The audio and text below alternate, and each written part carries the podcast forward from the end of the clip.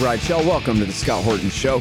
I'm the director of the Libertarian Institute, editorial director of antiwar.com, author of the book Fool's Errand Time to End the War in Afghanistan, and the brand new Enough Already Time to End the War on Terrorism. And I've recorded more than 5,500 interviews since 2003, almost all on foreign policy, and all available for you at scotthorton.org. You can sign up for the podcast feed there, and the full interview archive is also available at youtube.com slash Scott Horton Show. Hey guys, on the line, it's our old friend Eric Brakey, former state senator from Maine, and then he was the something or other over at the Young Americans for Liberty for a long time. And then uh, he was a uh, state representative there in New Hampshire. And now he's the head of the Free State Project. He's always doing some kind of anti-government thing. Welcome back to the show. How you doing, man? Hey, doing well, Scott. I, it's it's actually I haven't been in the New Hampshire legislature. Oh. Maybe in the future, who knows? I'm still in the Maine State Senate, but I'm finishing up my third and final term as I have started a new job at the Free State Project. I know it's all over the place. It's very confusing. I should have And- asked you before I started claiming things. Thought it was I was trying to get over the cognitive dissonance in my brain about you being the New Hampshire guy. So then I had it when you left Texas, you went to New Hampshire instead of back to Maine. But that's not right. You went back to Maine and got I your seat back back, in Maine. Maine. And then Yeah, back- now I- I- you're wrapping up politics on that Yeah. level and you're doing the Free State Project instead. Yeah, I actually I'm here at the Maine State House right now. I stepped out of a Gotcha. committee meeting so I could talk to my good friend Scott Horton. Oh, good. Well, it's so good to talk to you again, man. So tell Yeah. me, there's huge news coming out of the New Hampshire there that uh, you guys, first of all, have some humongously sized House of Representatives. Uh, and in that humongously sized House of Representatives, y'all passed defend the guard legislation. So, first, tell me that story, but more importantly, tell me the story about how you guys are going to ram this thing through the Senate. And there's nothing they can do to stop you. And the governor is going to feel like Dan Patrick and uh, Greg Abbott felt when it came to constitutional carry here in Texas that, geez, we would love to kill this thing or veto this thing but we just can't. And again, gonna have to sign the thing, Eric. And what are you doing to make it all come true, pal? I mean, isn't it an exciting time to be alive fighting the war machine? Hell You know, 20, 20 plus years, you know, since uh, since this whole war on terror started, we're still in all of these forever wars.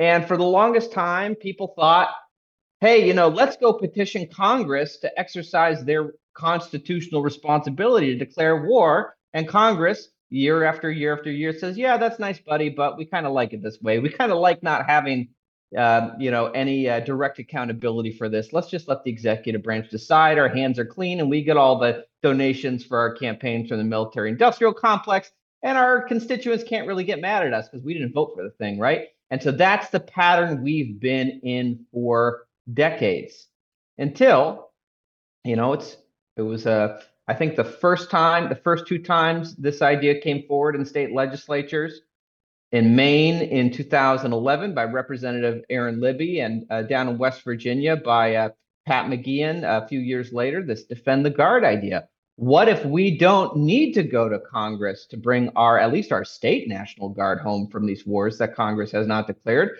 What if we use the power of the 10th Amendment, with the, the ideas of nullification, and the constitutional power that state legislatures, that states have over their own state National Guards, which collectively account for nearly 50% of active duty troops on the ground in these wars in the Middle East for the last two decades. Well, You know, I don't know how it went in West Virginia the very first time it was put forward, but I know in Maine in 2011 it came to the floor and it got 13 votes out of 151. 13 votes. Well, fast forward a decade, momentum has been building. I know in Maine, I sponsored it, it this this past year. We were I was glad we got uh, a, a third of the House. You know, it's a big improvement from 13 votes to get over 50, uh, but still fell very far short. But in New Hampshire, of course, with the Free State movement, which of course I'm now the proud executive director of the Free State Project, as people have been concentrating libertarians in New Hampshire, the live free or die state, this is working to advance liberty policy because you get libertarians who are being elected as Republicans to the state house. They're pushing, you know, real li- liberty policy like Defend the Guard. And here you have it a bipartisan majority passes Defend the Guard over 200 state representatives, mostly Republican, with a few progressive Democrats to overcome the neocons who still are in the party um, who voted no on this thing. Passed the House of Representatives. I imagine that folks kind of collective jaws dropped. in fact, I just had an interview on my new show, The Porcupine Report, which I'd love to have you on sometime, Scott, uh, with uh, with Representative Tom Mannion, who is a new state representative, actually just moved to New Hampshire like within the last few years from Massachusetts, got elected to the state legislature two years after getting elected. He's a he's a retired Marine, and he was his first term in. He was agitating for uh, defend the guard and working to get Democrats on board. And yeah, it's it's monumental when you see that this just passed the Arizona Senate last year, the New Hampshire House this year. Yes, it goes on to the uh, the New Hampshire Senate. That's going to be uh, that's going to be a hurdle. There's a lot more kind of the old good old boys establishment club in the uh, in in the Senate, uh, but there's a lot of excitement in New Hampshire. Um, I imagine that the public hearings for this are going to be packed um, uh, because um, I mean it's it would be monumental if if New Hampshire became the first state to call home the troops from the wars that Congress doesn't care enough to sign their names to. Yeah, absolutely. All right, so can you tell me about the organizational force that the Free State Project and Bring Our Troops Home and others brought to bear in order to get it through the House? Was it just because there's so many Free Staters in the House and so it was just easy? Or did you guys really like get it yeah. done? And is that same machine you put together to push it through yeah. really ready to take on the Senate now? Well, the Free Staters in New Hampshire are really one of the big driving forces behind this. Of course, working with great national partners like Bring Our Troops Home and Diego Rivera, who's I know hopping state to state working this. But yeah, Free Staters in New Hampshire, both in the House and as activists, you know, kind of uh, showing up and contacting their legislators and making their phones explode, their emails explode, and uh, really feeling the constituent pressure there. Uh, that's how you get the wrong people to do the right thing. You make it politically expedient for them to do the right thing. It's it's great that we've got. I mean, as far as if you're liberal and kind of how you count libertarians in the New Hampshire House, you could count up to maybe about 100 out of 400, about a, a quarter of the body, which is a really great place to be. Um, uh, as far as free staters, like defined free staters, maybe there's about 40 there. Uh, but having those folks who are really principled to work the inside game, even if they're not a majority, that helps create a lot of momentum and a lot of push inside the system. But then you also need those people who are willing to show up to the public hearings, who are willing to put the pressure on their legislators and let them know, you know, this is the right thing to do. And if you want to get reelected, probably should listen to us. Yeah. Well, and it really is a nationwide movement. I mean, they just had hearings the other day in Maryland um, that unfortunately I missed my chance to testify uh, for reasons. But, um, you know, uh, I guess they say it's going to be 30 states this year. Do you know what the number is? Oh, I don't know the number off my head. I mean, I'm uh, it's um, I know that the folks that bring our troops home have really been coordinating this across the states. I mean, yeah. I, have uh, uh, it's really been it's really been great to see kind of having that kind of national organization that can coordinate this across all the different states. I mean, they need people on the ground who can really work work it in the states like the Free State Movement has here. Yeah. Um, but and going back to the first thing you said there, Eric, is how exciting this is because of how real it is. That it's one of the things left over from the old law that they haven't been able to completely get rid of. The right. outright structure of the form of the union. Like a lot of that is still left. And the governors do have, you know, constitutional authority, not just statutory, but constitutional authority over their state militias, National Guard yeah. units, as they're called. But, you know, there is, uh, and then also, of course, even just the the public relations of it happening, especially if we get it passed in, in different states, I think we could probably foresee a circumstance where some states pass and sign this law, and then it really comes down to it, and the president says, Governor, give me those god dang troops and then maybe the governor would have to back down. I don't know. Maybe wouldn't challenge them at wartime. But it'd be interesting to at least have that contest and see and force the president to have to work that hard for it.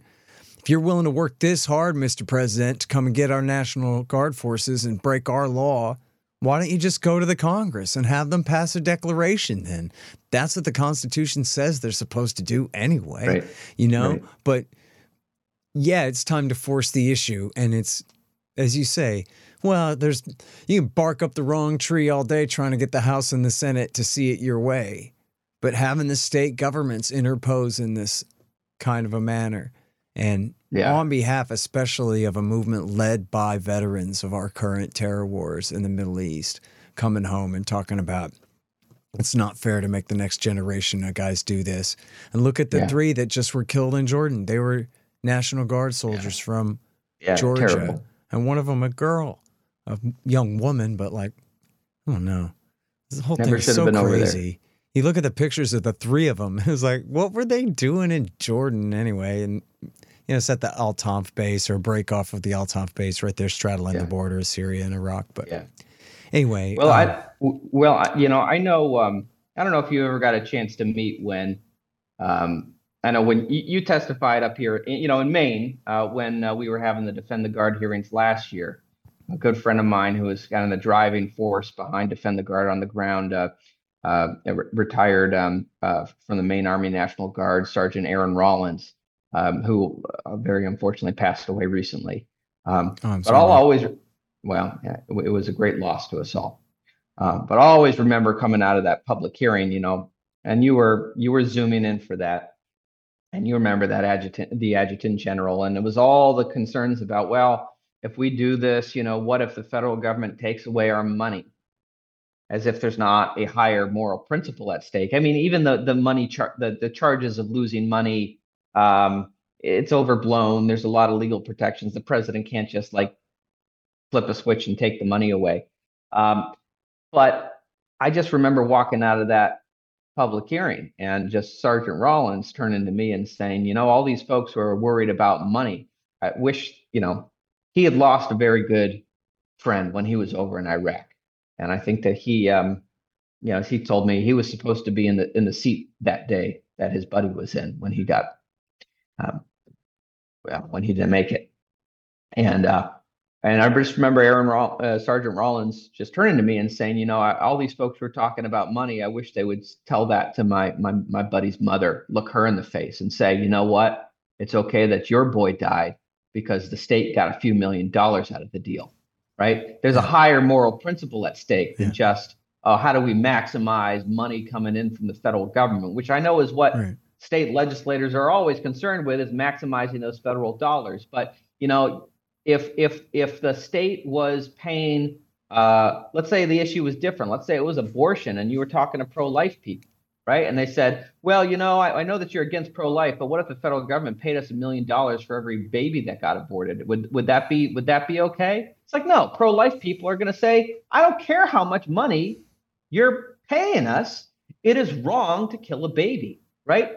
And for us in the Defend the Guard movement, it is wrong for our soldiers, our National Guardsmen, to be deployed in war, deployed in wars with no clear mission, with no end in sight, and without a congressional declaration of war. Yeah. Well, you know, Diego Rivera himself said something like that to the state legislature here in Texas. He said, you know, my friends came home in a box. I can't believe I just heard you say the word money. Did you just say money? And they were like, okay, he was, he might have been hollering. But point being, they were busted. They were just as red faced as could be. Yes, they did just say money. But they didn't realize that this ranger who'd been to Iraq War II the hard way and back was going to be the next guy to talk. Yeah. And, you know, with these these particular state politicians, this was back, I don't know, two, three years ago, something. I think, Eric, there was still a little bit of a shine on like, yeah, but we were setting the Iraqi people free, or like there was some kind of like good underlying this. Whereas, you know, I think much more accurately, many more state representatives across the country understand now that money is really all they have to fall back on. They don't have the idea that, look, this was a noble sacrifice. It's terrible that those soldiers died, but they signed up to do the right thing for those poor people over there. And boy, they died right. trying. Like, no one believes that anymore. Not after all of this. When they literally have nothing to show for it that anyone could articulate in any way. Yeah. You know, other than just the sacrifice itself seems noble to fall in battles somehow, like this is some medieval virtue, you know. Um, yeah, the, the, the hypnotic spell the neocons, you know, cast on the nation 20 yeah. years ago is all but shattered. Yeah, exactly right. So there did seem to be a little bit of that left in like, well, geez, you're not really challenging the whole thing. But like, no, that, you know, quite frankly, that is premise one of what we're talking about here is now that it's 20 years later, uh, you know, 20 years straight of this, but we have this hindsight and we know we should have never done any of this. Yeah. Like we should all agree that like boy, wouldn't it have been different and better if W Bush had to climb that hurdle of one-on-one convincing these state governors to give up their guard units for an aggressive war against a non-aggressive not yeah. even power, barely even a state over there in Saddam Hussein's Iraq circa 02, 03, or force the Congress to take responsibility. And, you know, I've looked, if anyone can find this online or if anyone has the file saved, please send it to me because I can't find it anywhere online anymore. You can find some quotes of it, but Ron Paul was on the House Foreign Affairs Committee in the fall of 02. And while they were debating the authorization to use military force, he introduced a declaration of war in the committee. And then he said, I'm going to vote against it, and I urge you all to vote against it too. But if you're going to vote for the authorization for the war, then I urge you to be man enough to obey the law and vote for this declaration and take responsibility for your actions.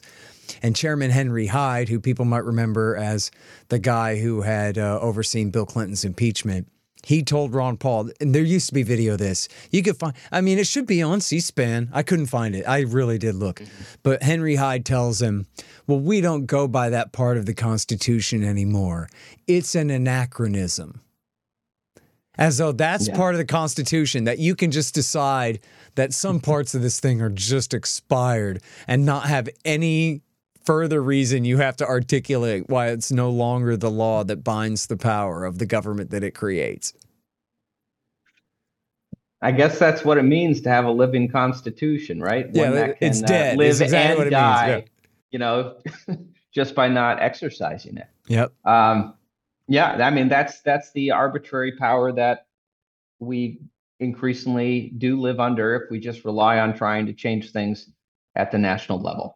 Um, but I'll tell you, you know, one thing that I, I keep thinking about as New Hampshire passes this in the House and it goes to the Senate, I keep thinking about because this is a quotation that I use when arguing for defend the guard, you know, in the in the Maine Senate um, on multiple occasions. Is this quote from Daniel Webster, right, who was U.S. Secretary of State, but he was from New Hampshire, and he predicted it over a century ago. He said there will come a time when the states have to interpose between their militias and arbitrary power wielded by the federal government. And here we are. It's like he called it, right? So I I don't care. Uh, I don't care what state goes first. I just want it to happen. Yeah. But if it's New Hampshire that is the first to get this done and to call the New Hampshire National Guard home from these wars that Congress will not declare, it will be very poetic. And I'm sure that Daniel Webster will be proud. Yeah, totally agree. And you know, I've seen enough of these hearings and been to a few of them. Um, but um, I've seen enough of them to know that the arguments for it really are just totally hypothetical. Like, well, you know, if the Pentagon thinks that we're not reliable, then they just won't give us any Apache helicopters at all or whatever. But meanwhile, there's no Apaches anywhere that you need Apache helicopters to shoot at to keep at bay anywhere, right? Because they already lost a long time ago. So, um, you know, they don't ever really get around to Yeah. the original question of um, why it would be so necessary for them to be integrated with the national government, which has its own standing army already. And when, you know, at most they should be assigned to be, you know, in the rear helping provide supply or something, not having to go die on the front lines like army infantry when they sign up supposedly to sandbag flooding rivers and help deliver first aid during earthquakes and stuff, you know? Yeah, yeah, and and it is a um, well, i- i- and I think that so many of the arguments kind of rest on this idea that uh, you know we hear this in every state. You know, well, we don't want to be the first. If we're the first, then we'll be singled out and targeted by Washington D.C. and they'll come after our money and all of this. Um, but they ignore the fact that this isn't happening in one state. This is happening in dozens of states, and some states are getting further along in the process. New Hampshire, Arizona have gotten the furthest, right? But you know that the moment one state passes it, that whole dam is going to break, right? They're not going to be alone because everyone is just w- watching around, scared of being the first. But everyone is getting a sense in these state legislatures, at least they're getting the sense from their constituents, that um, there's something wrong here. There's something wrong with how our troops are being treated. There's something wrong with the total lack of a mission. There's something wrong with the fact that there's nothing to show for two decades of wars that have just resulted in disaster and wasted treasure and wasted blood. And and there are no excuses left anymore, other than well, if we're the first, they might take our money away. But good luck on them taking money away from, you know, five states, ten states, twenty states, and defunding national guards across the country you know, you can try to gang the federal government try to gang up and bully on one single state. Still, you know, we all know what the right thing to do, even if we were going alone. But no state legislature is going alone in this. It, it is happening across the country. Yeah. And I do want to. Uh, and look, wait, add- uh, uh, yeah. worst case scenario, too, they take your money away, and then what? You don't have Apache helicopters anymore, but you never needed that. You know, Right. like I, that's the whole thing of it is, you know, if you fly around the country and you see all of the expensive planes and helicopters sitting around at American airports, military ones, National Guard ones, especially at American airports around the country, it's all just a money hole. They don't need any of that. If if those C-130s are really for something, then transfer them over to the Air Force who can use them. Otherwise, the whole thing is just payoffs anyway. Remember Bernie Sanders uh, from Vermont, who's supposedly some kind of peacenik, but not if you know his record. But anyway, voted for the F 35 because Vermont is getting welfare payments in the form of F 35s deployed to their to sit at their airports to be essentially financial ornaments, right? The, the plane itself is a turkey. The whole point is it's a transfer payment from the national government to Vermont and to Bernie Sanders donors. And everybody knows it too. It's called the American way, right? Like what are you talking about? Yeah, just one big money laundering scheme. Yeah, Henry Clay's American system. It's the same thing going on right now. Yeah. Well, one thing I would say, if folks want to know, obviously we're going. There's going to be a, a, a real fight for this in the Senate in New Hampshire. I know I'm going to be on my program, the Porcupine Report, which is going to air a new episode every Wednesday, and you can find it on all the different social media channels for the Free State Project.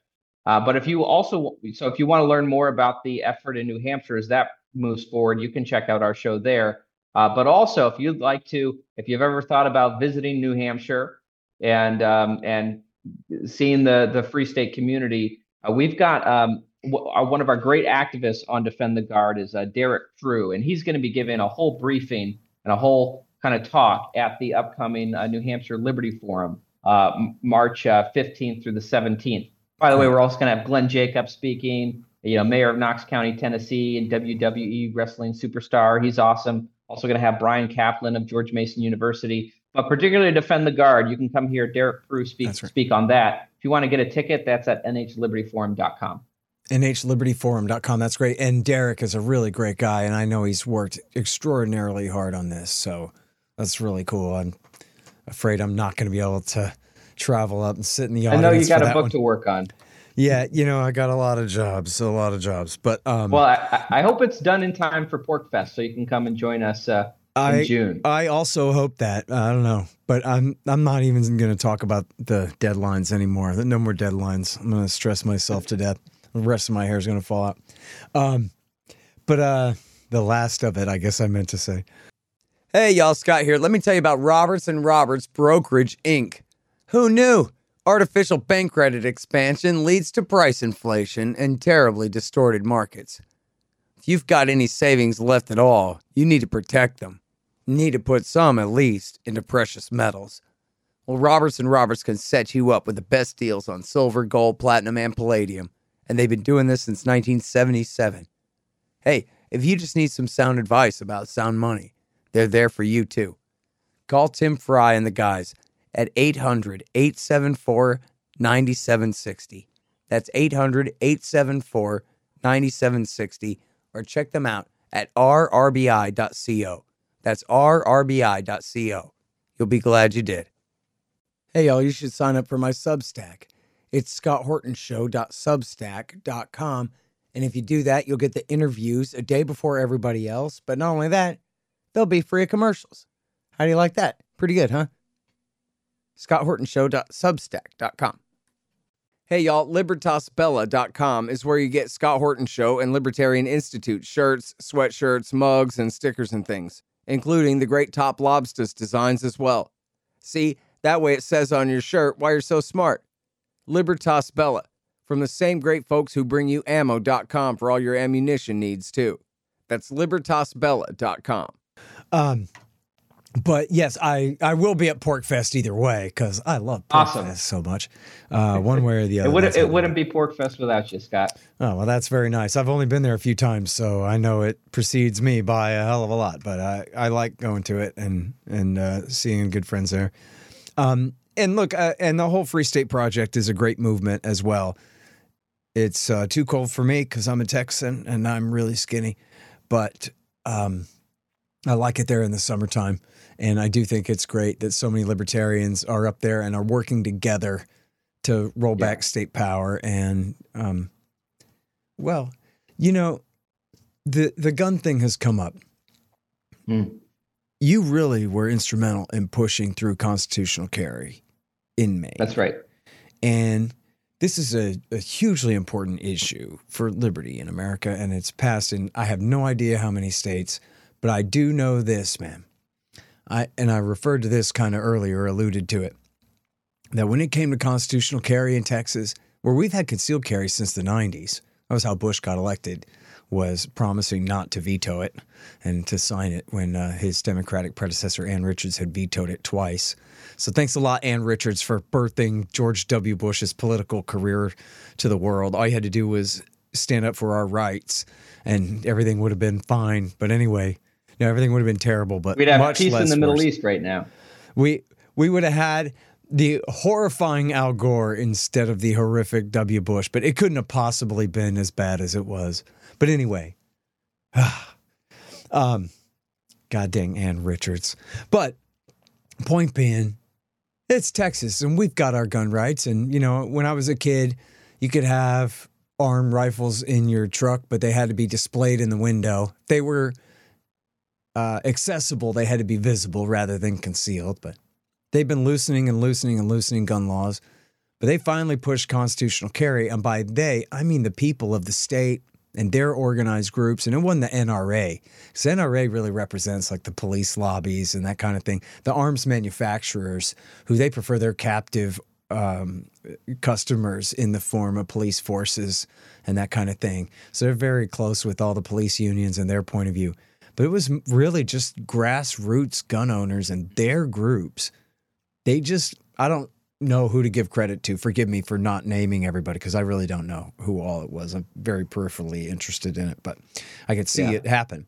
where I know I, I, I was there when it happened because Young America. I was Oh, that's right. Young You were here in Texas at the time. Okay, so you finished Yeah. telling the story then, because what the part that I'm trying to get to is that you and other people that you're about to talk about and give credit to, uh, forced Dan Patrick, who's the basically the prime minister of Texas, right, the lieutenant governor, but who holds all the power in the in the Texas Senate, um, force him and force Governor Abbott to let that thing through and to sign it over their dead bodies and the wishes of their friends, the police unions, et cetera, like that. Ain't that right? And tell us the story how that happened. Because I think that's such a model for like, see, Yeah. when it really comes down to it, if you're organized and pissed off, like, say, for example, gun owners can who are real single issue gun guys can say absolutely not this is our line and we're fighting about it now so we don't have to fight about it later and they're willing to go to the map for it. They win. They get their way. So it can happen sometimes. Not that i'm saying the magical power of democracy but i'm saying if people really will start with over my dead body they really can get pretty far sometimes. And you're really the proof of that because now you're going to talk about texas and maine where you got done in both states. Well, you know, it, it is funny you bring it up because I remember a few years back I was talking with Dan McKnight and I told him, you know, I really think that defend the guard is the new constitutional carry, right? What we pulled off with constitutional carry, um, it takes time and it takes time to build momentum, but state by state, what happened with constitutional carry is was amazing. I mean, you go back to 2004, right? I think that's when you get like Alaska passing constitutional carry. And then, you know, it's like you have always had Vermont, then you get like Alaska, Arizona. It's just a few states popping off little by little. Forgive me years. just a then- second. Forgive me just a second. I never said what it was. We just kind of assume everybody knows what we're talking about. But this is basically unrestricted carrying of firearms by anyone over Yeah. 18, essentially. No no more permits, concealed or open, whatever you got, right? Yeah, uh, pr- usually particularly with handguns. You can carry a handgun, you can carry it concealed, and you don't need a dang permission slip from the government to do it, right? So, uh, and different states have slight variations on it. In Maine, sadly, they set it at the age of 21. New Hampshire, it's 18. You know, there's different variations, but fundamentally, it's you're an adult and you're not legally prohibited from owning a firearm. You can carry it, you can carry it concealed, you don't need that permission slip. Um, so, uh, you know, by the time we got to Maine in 2000, and um, this was 2015, right? Uh, in 2015, we became the sixth state in the country to pass constitutional carry, and we passed it. Uh, you know, I was in the Senate; it was my first term. We passed it through the Democrat-controlled House, the Republican-controlled Senate. The Republican governor signed it into law. Um, we're still the only state in, in America to ever pass it through a Democrat controlled chamber. And we did that just the same as it happened in New Hampshire, just the same as it happened in Texas.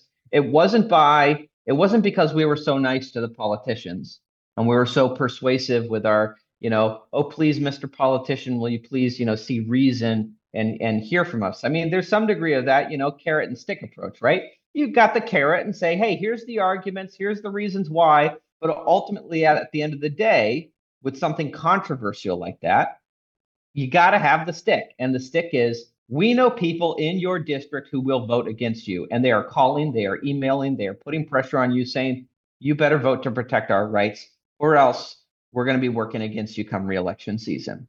That's that's the threat. And that's that's democracy. I mean, that's how democracy is supposed to work. That's why we have these accountability structures and that we elect these people. And we can just as easily unelect them. So that we did that model of confrontational politics in Maine. It worked. It passed. Uh, Texas was actually way behind the eight ball for all their reputation of being, you know, it, it was funny in Maine hearing people say, "We can't pass this. We're not. We're not the wild wild west. We're not Texas." I said, "Texas. Texas doesn't even have constitutional carry. You don't know what you're talking about." And the wild wild west. I mean, like Vermont is kind of west of us, right? And they don't seem that wild but anyway so so but texas of course is a bigger nut to crack because it's a much bigger state the politics are it's uh it's big league politics in texas but it was the same model and you had groups like young americans for liberty you had the national association for gun rights and their local affiliate i believe is called texas gun rights and it was just same thing right mobilizing people identifying people outside of the capital, inside people's districts, and connecting them with their legislators so their legislators feel the heat. And it took some time. It took a lot of a lot of times up to bat, but eventually it did get passed. And this has been the same model that has worked in mm-hmm. state after state. And to now, I don't even know how many states we're at right now. I know it's over half of the states in the country and over half the population of the country. Yeah. Uh, last I checked, I think Florida was number 25. Wow. Um, and um, there maybe there have been a few since then. I've been focused on defend the guard. uh, uh, so if there have been more constitutional carry states popping off, I I'm I'm not as totally up to date there. Yeah. Well, you know what? I took Texas government in government school and again in government junior college. And I had a really great teacher actually in uh, junior college on uh, in my Texas government semester there. And one thing I know is how powerful the lieutenant governor is. And a big part of that is the legacy of Northern occupation after the Civil War was they wanted a completely weak governor and all the power to be in the legislature. So that's why I refer to him as like the prime minister. He really does rule. And then the point being there is that the lieutenant governor's opinion is what decides everything. It's what decides mm-hmm. whether things get on the calendar committee at all, much less pass through and the idea that the people of the state of Texas could force the lieutenant governor to do something he doesn't want to do is unheard of that I know of. You know what I mean? Like, I don't pay that close attention to Texas politics, but basically, no, that's not how it works. How it works is you cry all day, and then the lieutenant governor does what he wants. Period. And then, right. but I know that in this case, it wasn't like that. I know that Dan Patrick. I read enough things about it that he and the governor were trying to figure out a way to stop this thing, but they couldn't stop it. They had to bow down to it. So I don't know like exactly what, what you guys did, but I know that they felt it was the numbers, it had to have just been the sheer numbers of people oh. communicating with them that, man, we're organized, we've got your name, and you're going to yeah. not be lieutenant governor never again after this. Boy, I tell you what. And just he started to believe them, right? That, like, uh oh, this is really my political future here. There's no other explanation for it. Yeah. I mean, I mean, this is the, um, you don't rise to that level without being a man of ambition and you're always got your eyes on the next thing, right? Well, it's and a the big thing- state, meaning that any one of us has very little power. You know what I mean? It's not. Right. It's the kind of place where big machines and big interests have power, and regular Joes right. really don't. Compared to, especially because it's such a, there's so many very rich and powerful industries here as well. There are a lot of yeah. interest groups who need and even the government employees too. The government in Texas is huge. So all those cops, man, all their unions oh, yeah. and all of that, it's I incredible. Mean, as, and as as hard as it is to lobby like an individual congressman, like a state senate seat in Texas is bigger than a congressional seat. Right. Yeah. Wow. Oh, that's an interesting way to think about it. I didn't really think about that way, but yeah. So, in other words, I guess what I'm trying to say is extra double credit to the people who got this done. Yeah. Because you don't get yeah. in Texas, you don't get to tell the lieutenant governor what to do. Like, you know, you may have yeah. Eh whatever fraction of a choice in who your oh, lieutenant yeah. governor is, but that's about it, you know? But yeah, no major credit there too is the folks at Young Americans for Liberty, folks at Texas Gun Rights, folks at National Association for Gun Rights. I really just showed up at the tail end and showed up to you know, at the public hearing and said, "Hey, you know, this has worked out really well in Maine." they said we were going to become the most dangerous state, and you know, blood would run through the streets and all that. Instead, we became the safest state in America. And you know, maybe it'll work out well for Texas too, and I think it has. Yeah. Um, so, um, so major credit credit to them though. It is kind of it has been kind of nice to be uh, in some ways. I, I feel like sometimes I'm like Forrest Gumping my way through kind of history and the liberty movement. You know, you're doing great, man. Take that credit. You're doing good. Um, well, you know, I know they all valued your help, man. Yeah, yeah. Well, and you know, I will say, you know, I want to give credit to you on one thing. You know, one of my favorite moments of like of like history to have kind of been there for, and this is where I kind of really felt like um, Forrest Gump a little bit.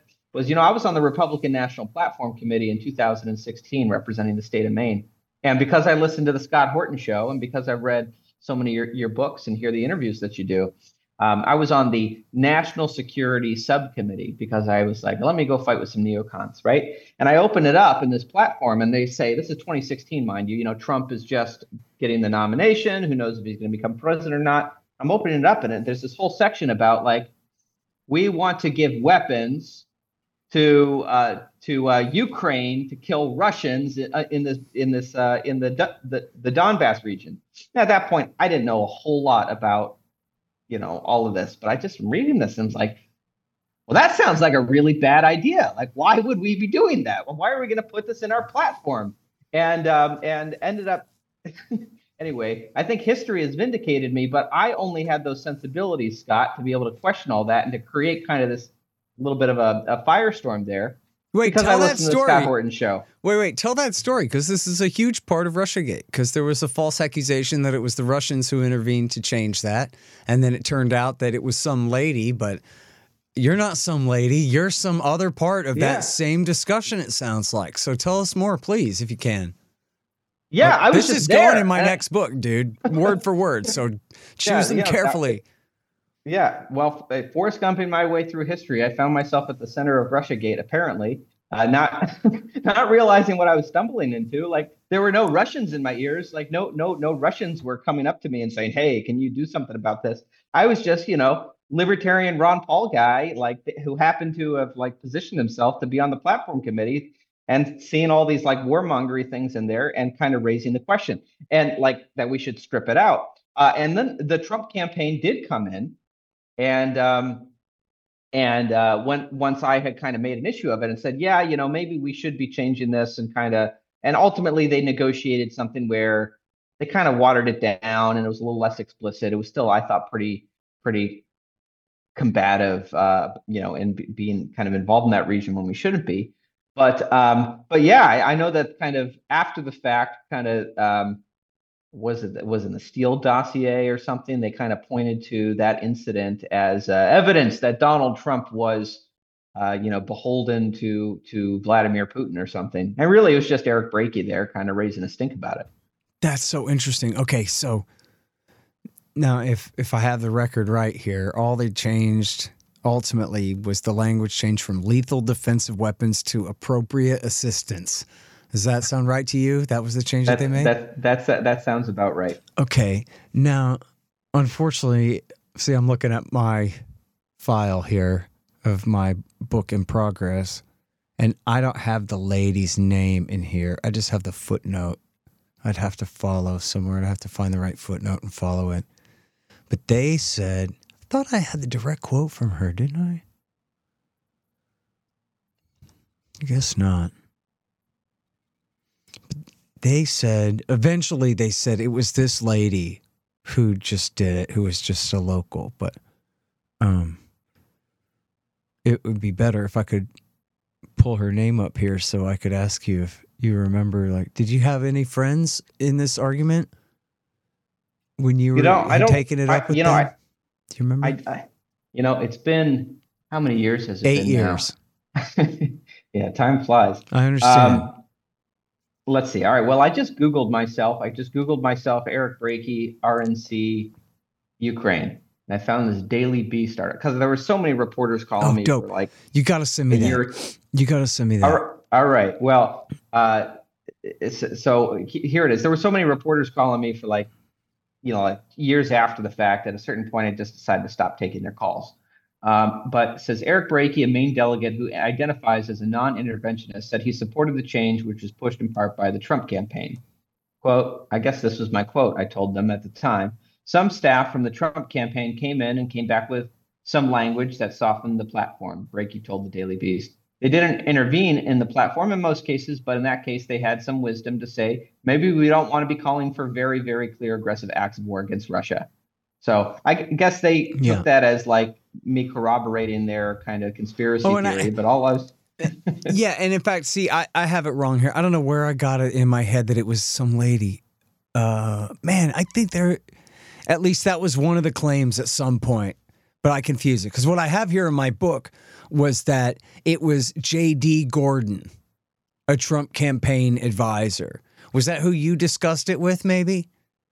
Well, I, I never directly, I don't recall directly discussing it with any Trump campaign staff. Okay. Uh, I, I see in this article by the Daily Beast from back then that mentions J.D. Gordon too. It says, according to two Republican delegates, the Trump campaign efforts were led in part by J.D. Gordon, a Trump campaign official and former spokesman at the Pentagon. And the I don't remember report- ever talking to this guy. I think that I was just kind of I raised the issue, and I don't know if it was already on their radar when I was making a public stink about it, or if my making a public stink about it is what made them like say, "Hey, maybe we should address this." Well, I hope so.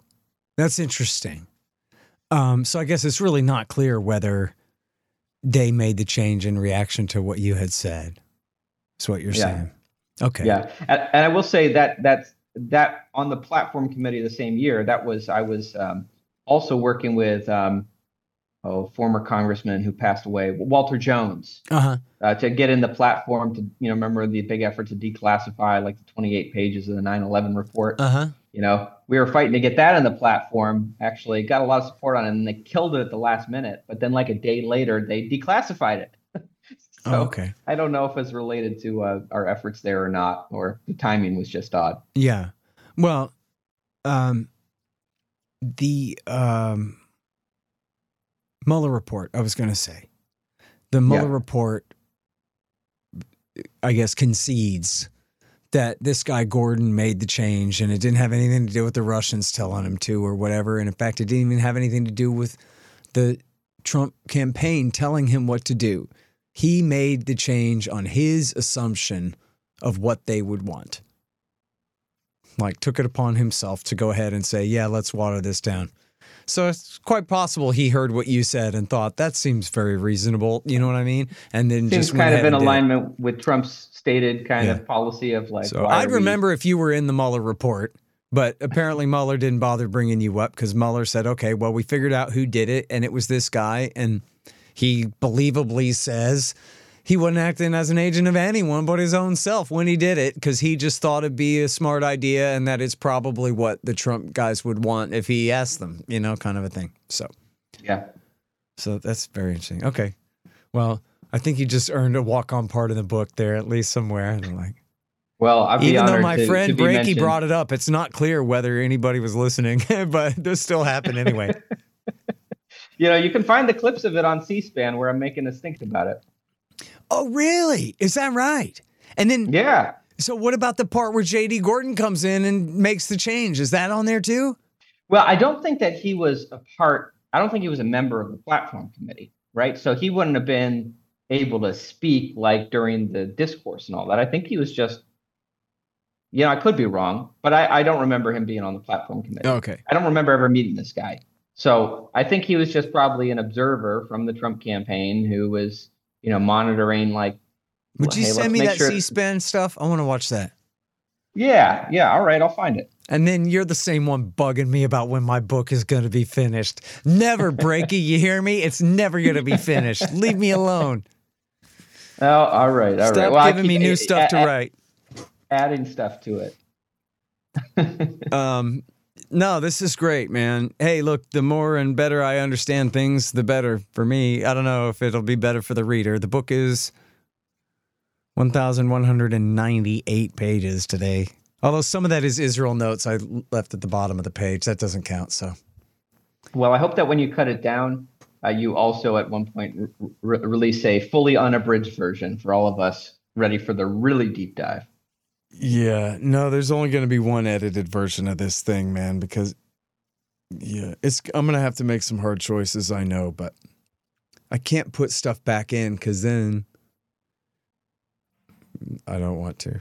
yeah. Anyway, we'll we'll deal with that uh, you know, half a suicide when I get to it. But anyway, uh, I should let you go because I got to do another interview in a minute here. Um, but Okay. thank you so much for all your great work, man. I'm so appreciative of it, and I know everybody else is. And uh, you set such a great example that, like, hey, put your uh, rubber meets the road out there and get some Yeah. work done, and you'd be amazed what might come true. Yeah, I like trying to be like uh, Johnny Appleseed, spreading liberty across the country. Hell yeah. Um, but um, just a real quick reminder to your audience, you Yes. know, New Hampshire Liberty Forum coming up, nhliberty.com. Get your tickets. And, And where course, is that again? What city is that in? That's in Nashua, New Hampshire. Okay. Uh, we got Glenn Jacobs, Bryan Caplan, many other great speakers. Derek Prue will be talking about Defend the Guard. Then, of course, Porcupine Freedom Festival, PorcFest in June. Sounds like Scott Horton's going to be there, so you can get your tickets there for pork fe- at porcfest.com. That's pork with a C, not a K. If you go to porkfest with a K, you might end up getting like tickets for barbecue or something. I'm sure it'd be great, but it won't be the Freedom Festival that you want. So porcfest with a C.com. That's June 17th to June 23rd. Okay. Hey, and I just realized I have a ransom condition. I'll go to PorcFest in June if you want me there. But Yeah. you gotta publish my speech from last year about Ukraine that never got YouTubed. Oh, the speech like in the committee hearing? No, it was at, at PorcFest. I did I Oh. did two. I did one on Waco and one on Ukraine, but the Ukraine one never Oh. aired, which might be because it wasn't good, but I doubt it. No, I'm just kidding. But you know, Well, I'll talk to someone. I guess now that I'm the boss, like I Yeah, have there you go. superpowers, I can go and talk to Yeah, someone. Yeah, we're pulling if we rank can- here. Go push someone around for out. me there. Yeah, no, I'm just kidding. Um, I would like to see it though, because I bet I said smart things about. Yeah, watch this summer offensive fail, which it's already failing, right? Because it would have been at the beginning of June, and me Yeah. saying, "See, I already told you so already," and then whatever. I don't know. It doesn't matter. All right, thank you, man. Appreciate it. Hey, awesome, Scott. Thanks for taking the time. Hell yeah. The Scott Horton Show, Anti War Radio, can be heard on KPFK 90.7 FM in LA, APSradio.com, antiwar.com, scotthorton.org, and libertarianinstitute.org.